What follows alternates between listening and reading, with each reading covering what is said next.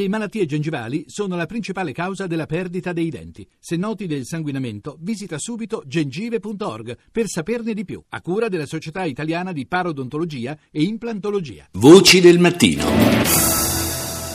Alle 6.39 minuti e 45 secondi comincia la seconda parte di Voci del Mattino. Ancora buongiorno da Paolo Salerno. La fragile tregua in Siria continua a escludere la città di Aleppo, terreno di scontro tra le forze governative e le milizie dell'opposizione. Nell'ultima settimana di combattimenti si stima che siano morti almeno 250 civili.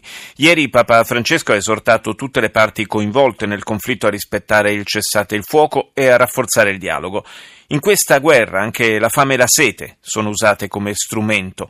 Al microfono di Rita Pedizzi, il nunzio apostolico a Damasco, Monsignor Mario Zenari.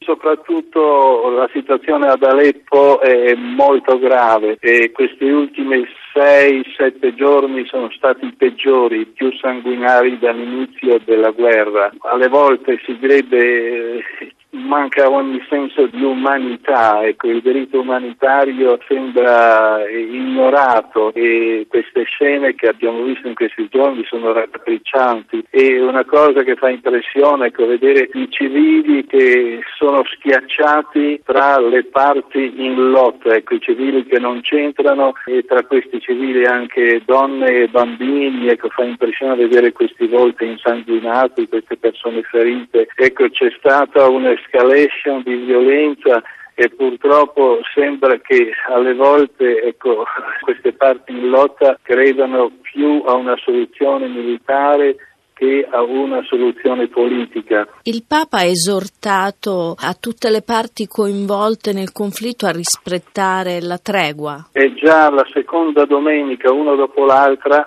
che Papa Francesco parla della Siria. Domenica scorsa ha parlato delle persone scomparse, rapite, ha fatto un appello affinché vengano liberate. Di solito il Papa parla sempre più che altro sotto l'aspetto umanitario con questa escalation di violenza, soprattutto ad Aleppo, tante vittime innocenti, ecco, questi bambini malati, ecco, pensando a ospedali che in questi giorni sono stati colpiti. E, e il Papa ha avuto anche un un pensiero per coloro che sono impegnati a soccorrere il prossimo, ecco, pensiamo al personale medico, paramedico, ecco, vorrei a questo punto ricordare che in mezzo a questa barbarietà ci sono anche degli esempi molto belli di altruismo, di eroicità e le statistiche parlano di circa 250 di personale medico e paramedico che sono morti compiendo il loro servizio umanitario in questi cinque anni di guerra. E ancora le agenzie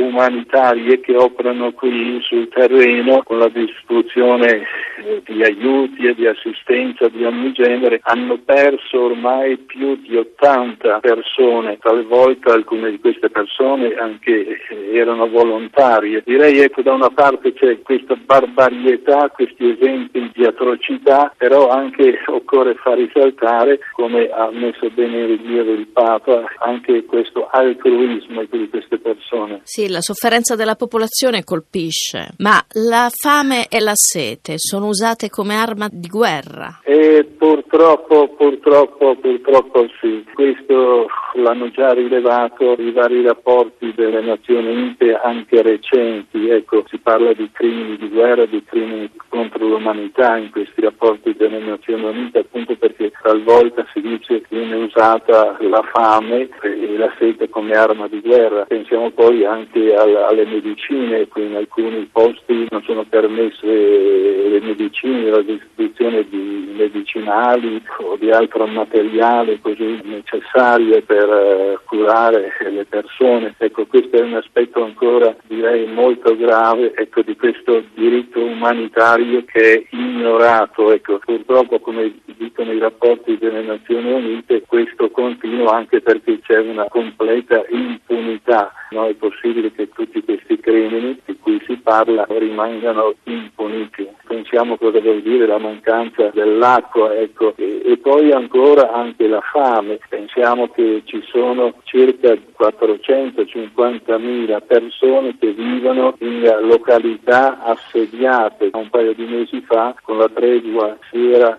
iniziata la distribuzione anche in alcune di queste località assediate e alcune anche qui vicino a Damasco, però non tutte ecco, sono state raggiunte, ci sono ancora delle zone assediate addirittura da quattro anni e in alcune di queste zone talvolta la gente è ridotta a cibarsi di erbe oppure di alcune foglie di alberi, ecco fino adesso. È una cosa inaccettabile che della gente possa morire di fame quando ci sono i convogli delle Nazioni Unite alle porte di questi villaggi, ecco convogli carichi di cibo e anche di medicinali.